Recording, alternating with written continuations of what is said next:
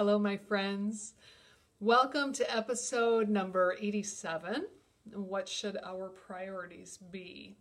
Now, many of you have been listening to these podcast episodes through a podcast app, right?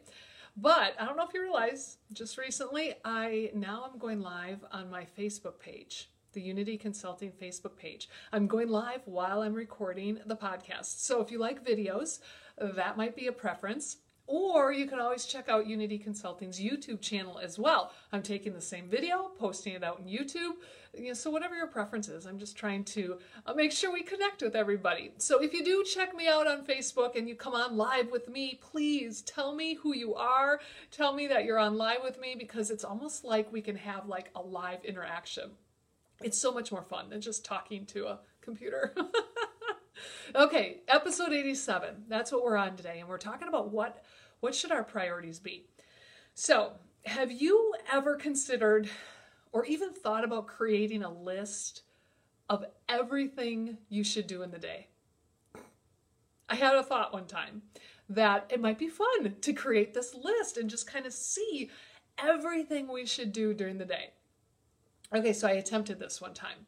I started a list. It included, um, you know, personal hygiene type of things like brush and floss your teeth, at least maybe twice a day. uh, get up by a certain time or go to bed at a certain time, depending on your schedule. You know, take a shower every day, right? I mean, some of this is like duh, but but I wanted to write it down. I wanted to see it all in place. Okay, so so you think about those personal hygienes types of necessities. And then there's the things that, like, if you're a parent, especially of younger children, there's parent things that need to be done. I mean, if you're a parent in general, or if you have a spouse in general, there's meal prepping or meal um, making, right? I mean, breakfast, lunch, dinner, whatever. There's there's even maybe meal prepping for your lunches tomorrow, like prep in the evenings so that it's easy to grab on your way out the door in the morning. Mornings are crazy. Let's make our mornings a little less stressful by doing things in the evenings, right? Uh, but then there's also like emptying the backpacks from the kids. I remember one summer we were getting ready to send them back to school, and I grabbed their backpacks, and they were still full from last year. like I never emptied their backpack after the last day of school.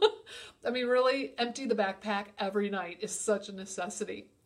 Uh, and then, of course, practice spelling words every night. Well, at least that used to be the case when my kids were in school, but I hear there might not be spelling words anymore. Yeah, I don't know. Whatever that is. uh, but the, just read with the kids every night, whether whether I'm reading to them or they're reading to me. I mean, these were all things that were so necessary on a daily basis. So these items got added to my list. Well, I got to admit, I think I filled one page and I wasn't done with this daily list, this daily requirement. Um, but I was overwhelmed. I was I was uh, kind of stressing out a little bit, so I quit. I quit making the list. I I totally, you know, I originally I thought, gosh, if I had this list, I could add it to my calendar so that I don't forget anything every day, and and I just have my system that I follow. I never finished the list. I never added any of the tasks to my calendar. You know, even though I've never really spelled out every requirement that I should follow during my day, I've, I've still gotten things done and I've still had priorities in different stages of my life. And, and, and those priorities, they've been met. You know, when my kids were young, breakfast was important. It was a priority in their day. However, I did not feed them breakfast when they were younger. I delegated that to my daycare provider. that was a priority to delegate so that our busy, hectic, crazy morning didn't have something else added to it. Okay, so so that was that was kind of priority shifting, right? I remember when when the kids graduated from elementary school, when they were taking the uh, middle school bus to school, the bus picked them up at 6:45 in the morning. I mean, that's really early. But what that did is it allowed me to get to work at 7 o'clock. So we still all got up early. We all did our things early. We we got out the door at the same time, and after they got on the bus, I went on to work. Well, since I was arriving at work pretty much an hour earlier than usual, I would work 7 to 5 Monday through Thursday. And that allowed me to have a half a day off on Fridays. So I wasn't able to be home every day after school. That was not the priority.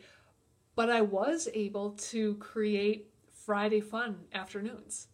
I, we, we, I remember one summer we toured Dubuque. That was our summer vacation. Every Friday afternoon, we would do something else in Dubuque. We checked out the Shot Tower and Julien Dubuque's grave and the Field of Dreams and Eagle Point Park and you know all of these things that we were able to do because I had off Friday afternoons and that was that was the priority of that summer.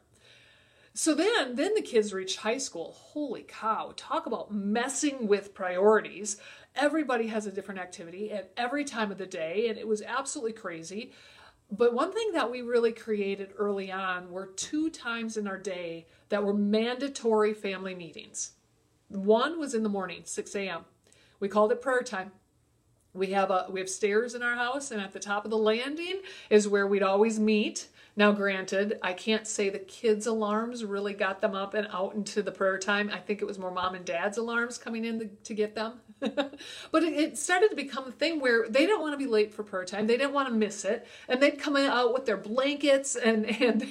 their sleepy eyes and their their uh, you know in their pajamas and then sometimes they probably slept through prayer time but they were there and that was so critically important. It was more than just prayer time, it was also our time to figure out the schedule of the day. I mean, seriously, uh, we had two cars and we had three or more drivers, and we had everybody who had needed to be every place at different times of the day. This was our time to get really creative with our scheduling throughout the day. I remember I remember one summer I would drop off Jordan at swim practice at 6:30 in the morning with his bicycle and and he was like junior, he was high school. Uh, so after practice, he would ride his bike to my work, and he'd wait for my morning break, and then we'd load up the bicycle in the in the convertible with the top down, right? Hopefully it doesn't rain on these days. And then I would quickly drive him to the top of the hill, which was about two miles from our house. So I would drop him off at the top of the hill and he'd ride home and I'd make it back to work in time for my break. My break was just getting over, right? That was that was creative and that was crazy. And that was hectic but we you know what? We figured it out. We figured out you know the priority was that the kids were involved in their sports or their activities. Uh, we didn't we didn't want them to go without and sit at home bored all summer long so we figured it out. You know the other time of day that was mandatory family time was dinner time and okay, so dinner time wasn't always at the same time every night with practices and everything or work schedules. We we we had to we had to shift, uh, and that was that was okay. But during this during this time of our life, my other son Jacob, he decided it was time to learn how to cook. So being a swimmer, he was always famished, whether it was swim season or not. He was always hungry. And if mom works till five o'clock, that means we're not she's not getting home till at least 5.15 we're not going to eat till 6 o'clock or after. Yeah that is unacceptable to a hungry stomach. So jake quickly realized that the menu the weekly menu was on the side of the fridge. So he uh, one day he called me. He's like hey mom how can i make tater tot casserole? He saw that's on the menu for tonight. I was i was shocked but i'm like um actually it's quite easy. Here's what you need to do and he took it on himself to at least get dinner started, at least get it going. I mean, he got so good at spaghetti and tater tot casserole and shepherd's pie and hamburger helper. He got so good that it was ready when we got home a little after five o'clock. You know, I, I loved it because he he learned my system. He consulted my list. I got actually really good at adding items to the list during the week that i knew he could make because it was a blessing to, to me too right? I was hungry too. You know but he realized that he can learn how to create these meals which has has really helped him in adulthood as well. But he could get what he wanted maybe without a little uh, after school fun time and that was fine because he he was able to eat sooner that's a win-win i love that i love that you know now my kids live independently so my priorities have changed again because they can. Now, my goodness, before 8:30 in the morning, I've got my exercise in, I've got my breakfast, I've got my reading time in. all the things, you know, all these years, all the things that I would have loved to put as a hot priority, I'm now able to. It feels so good. It feels so wonderful. So, so you know what? Moving my body and prepping food, the, the importance has shown itself through in my life. So, so it's truly become a priority in my day. And, and through the years, have I really done everything that I should do? No. No. That list that I started to make, did I do everything every day? no way. Because it was overwhelming, right? But I still got the most important things done every day. So how did we do that, right? How do we how do we define our priorities? How do we figure that out? Is it is it really by doing what we should do? Well, John Maxwell teaches that when we consider our priorities, we need to consider three R's. The three R's are required, return, and reward. Okay, so let, let's talk about required. You know, what's what's required of me? When you consider those priorities that you have, what is really required of me? You know, when the kids were little, it was required of me to feed them and care for them. It was required of me for their safety and their health to be with them during bath time. I wasn't going to just say, hey, two year old, go take a bath, or here, plop you in the bathtub, I'm out of here. That, no, it wasn't happening. I needed to be there. I needed to help them. I needed to teach them, right? That was required of me when they were at that age. But when they got into, you know, later elementary school and junior high, I wasn't going to be in the bathroom with them during bath time. But I was. My priority changed. I did become the reminder system. I was the one who really encouraged this good daily habit, right? I was checking off the list when they got it done, or I was on their case if they did not get it done for the day. So, what was required of me definitely changed in, in life, in situation. Okay, so so return. You know, when assessing your priorities, what's the return that you're going to receive? What what what do I need to do that gives me my greatest return? Wow. So, my son Jacob quickly learned what can I master? What can I learn that gives me the biggest return? Well, he learned that he can learn how to cook. He learned that he can give up a little bit of his after school fun time for the sake of eating dinner sooner. He learned that he can learn to cook and he'll forever use it. That was giving him the greatest return.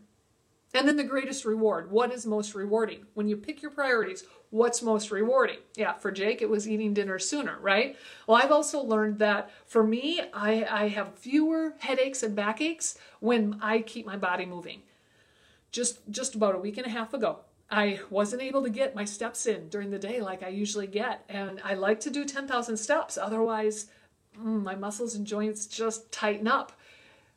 Last uh, last week and a half or so, I realized mm, can't can't do without this because the headaches are back, the backaches are back. I did not sleep well one night. I mean, I always sleep well. That's just craziness. Well, what's my greatest reward? Keep my body moving and I feel good. That's a pretty phenomenal reward for me.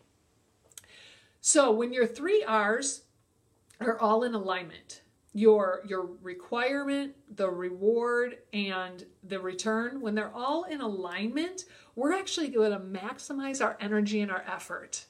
We're going to maximize our energy and our effort so that they're all working together toward our goal.